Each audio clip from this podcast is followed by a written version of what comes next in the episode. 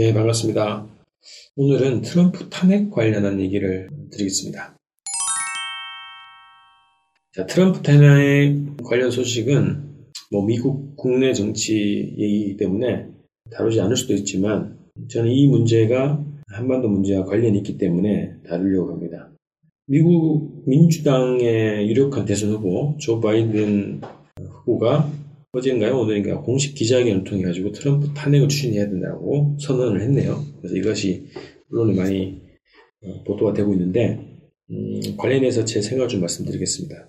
민주당이나 공화당이나 우리 한반도 입장, 우리 민족 입장에서 보면 두 정치 세력들이 모두 패권주의를 추진하고 음, 제국주의를 추진하고 있는 세력이죠. 두 세력의 지배 방법 차이, 방법론의 차이가 어, 예전에는 일정하게 있었습니다만 뭐 최근에는 거의 구별이 안 되고 있습니다. 그러나 어쨌든 본질에 있어서는 제국주의 정책, 패권 정책을 추구하는 정치 세력일 뿐이다.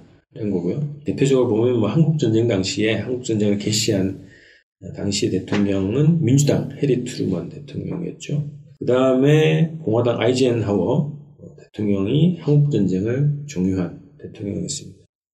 그래서 누가 더 침략적이고 누가 더뭐 대화를 중시하냐 이런 거에 대한 구별은 없죠. 음, 공화당이 군사주의, 민주당이 외교주의라고 하는 것은 착각이고 어, 침략 방식의 차이만 있습니다라는 겁니다.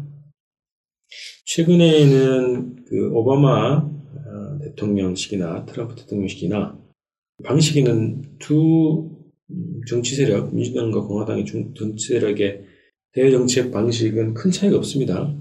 단지 미국의 적국 혹은 제3세계 나라들의 군사력이 굉장히 강해졌죠. 그래서 예전과 같은 전통적인 일방적인 뭐 이라크 침략과 같은 방식의 침략 방식은 쉽지 않다 이런 거죠. 그래서 그 방식이 수준이 불가피했죠. 그래서 오바마 대통령 당시에는 스마트 외교라는 방식 표현했죠. 그래서 제3세계를 침략하는 방식이 배후 조종을 하고 배후 지원을 하고 대리전쟁하는 방식을 더 선호하는 방식으로 어, 제3세계에 대한 정책을 펼쳤다는 겁니다. 중동의 오렌지 혁명, 최근에 뭐 홍콩 시위와 같은 그런 방식이 되겠죠. 본론은 음, 뭐 이들은 민중의 이익을 대변하지 않습니다. 미국 민중들도 마찬가지지만 어, 우리 한반도 민중들의 이익을 대변하지 않죠. 이들의 공통적인 목적은 목표는 한반도 분단과 패권을 축구한다는 데 있습니다.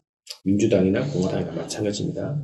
모든 세력들이 한반도 분단 혹은 패권 전략을 추구하고 정부의 형태에 관련해서는 문재인 정부보다는 친일 친미 반북 정권을 선호하는 겁니다.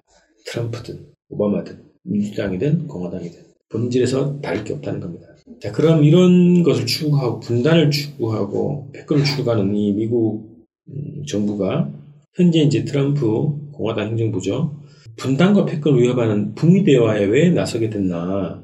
자, 북미 대화를 뭐 최근까지 진행되는 양상을 보면 결국은 어, 한반도 종전선언, 평화협정, 주한미군 철수라고 하는 그 상황까지 연출될 수 있는 어, 논의가 되고 있는 거 아닙니까? 근데 왜 패권과 분단, 지배를 추구하는 미국 정부가 대화에 나서게 되는가? 자, 이것은 트럼프 대통령과 폼페이오 국무장관이 공통적으로 얘기하는 이유입니다. 자, 북의 핵실험과 ICBM 발사가 어, 지금 없다는 거예요. 중단 상태에 있기 때문에 미국이 더 안전해졌다. 이전보다 더 안전해졌다. 트럼프 대통령은 기회만 되면 이것을 강조하죠. 자신 업적으로 강조합니다. 그리고 늘 그렇게 얘기하죠. 전임 현 정부까지 북과 해놓은 게 없다. 북과 대화에서 북한과의 관계에서 뭔가 성공을 한 게 있냐. 그리고 자기가 대통령이 되 지 않았으면 미국은 전쟁을 했을 것이다. 이렇게 강조를 합니다. 미국이 더 안전해졌다는 거죠. 대화 반대파들에 대한 그들의 논리가 이런 겁니다. 미국의 안전을 위해서 협상을 해야 된다. 이런 주장을 한 거죠. 그래서 어, 결국은 어쩔 수 없는 미국의 선택. 이것이 미국의 행보에 영향을 줬다 이런 겁니다. 실제적인 군사적 위협, 북한의 군사적 위협이 미국에 대한 실제적 위협이 됐다는 거고요. 그것이 그들을 미국을 협상장으로 물론 요인이 된 것이라고 봅니다. 2017년 음, 화성 15형 발사 이후에 그 2018년에 펼쳐진 남북대화, 북미대화의 현상을 보면 실에 드러난 거죠. 자, 그래서 민주당이 어, 민주당을 앞세운 주류 세력들의 저항이 시작된 겁니다. 본질의 탄핵 추진의 본질은 저는 결국 트럼프의 북미 대화를 파탄내려고 하는 데 있다. 이것이 본질이라고 봅니다. 북미 대타결을 저지하려는 주류 세력들의 저항이 탄핵 추진으로 나타났다고 보는 겁니다. 10월 3일, 4일 북미 실무회담이 있었죠. 뭐 물론 이제 결의됐습니다만 실무회담이 개최이 되기 위해서는 그 이전에 여러 가지 논의가 있었겠죠. 접촉이 있었겠죠. 비건 미국의 특별 대표가 비밀리에 방북했다는 얘기도 있었죠. 그 전에. 자, 이런 움직임 속에서 어, 민주당이 9월 24일 날 탄핵 절차를 개시하게 됩니다. 아마도 북미 대화의 진전 신호가 곳곳에서 나오던 시기에 이 탄핵 카드를 꺼내 들었다. 굉장히 위기감, 뭐 민주당을 비롯한 주류 세력 입장에서는 어, 북미 관계 대타결로 갈 수 있는 굉장히 위급한 상황이다라고 판단했을 거라고 어, 분석이 됩니다. 자, 트럼프 대통령 탄핵 사유가 되고 있는 우크라이나 대통령과의 전화 통화 내용. 이것이 이제 탄핵 사유로 됐는데요. 저는 이 문제의 본질은 바이든 후보의 부정부패가 본질이라고 봅니다.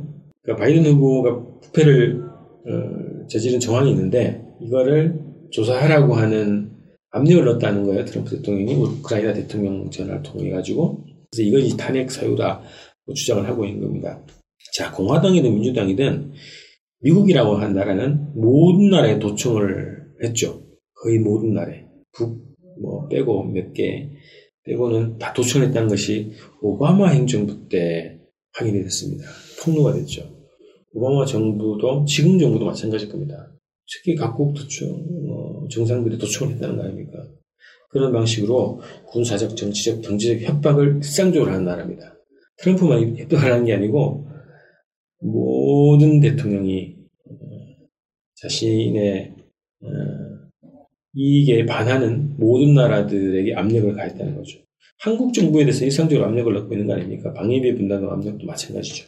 자, 바이든 민주당의 유력한 대선 후보입니다. 그의 비리 문제가 핵심이고요. 트럼프와 바이든의 이 대선 싸움판에 대한 평가는 뭐 별로 할 필요가 없는데 핵심은 요 지금 탄핵 발의 문제의 시발점은 바이든의 부족부패라는 거예요. 그런데 민주당이 이걸 소재를 해서 어, 무리한 탄핵안을 발의한 거죠. 탄핵의 대상이 되든 안 되든 뭐 그거는 저는 뭐 관심이 없습니다만 탄핵이라고 하는 이 정치적 행위의 기본 본질적 목적이 트럼프 행정부의 북미 대타결을 저지하기 위한 주류 세력들의 반란, 음, 저항이다 이렇게 분석을 합니다. 자 미국의 운명은 어떻게 될까요? 제가 만약에 어, 북미 관계를 대전하지 않으면 현재 패권 국가, 패권을 추구하는 국가가 패권을 유지할 수 있을까? 혹은 북미 대타결을 하면 패권을 이 동북아에서 한반도와 동북아에서 패권이 축소화되거나 후퇴가 되겠죠. 그런 과정으로 가게 되면 어, 보통 국가와 어, 모든 나라들과의 어, 정상적인 관계에 정상적인 지위를 갖는 보통 국가가 될 가능성이 높아지겠죠. 어느 방향으로 갈 건지는 미국이 선택을 해야 되겠죠. 패권을 계속 추구하고 북미 대결 상태로 계속 간다는 것을 추구한다면 어, 패권 국가에서 갑자기 어, 몰락 국가로 갈 가능성이 굉장히 높다 보고요. 북미 대타결을 성공시키는 방향으로 간다 그러면 어, 연착륙해서 보통 국가로 갈 수 있는 기회가 열릴 수 있다 이렇게 생각합니다. 오늘은 트럼프 탄핵과 관련된 말씀드렸습니다. 다음 주 방송에서 뵙겠습니다. 고맙습니다.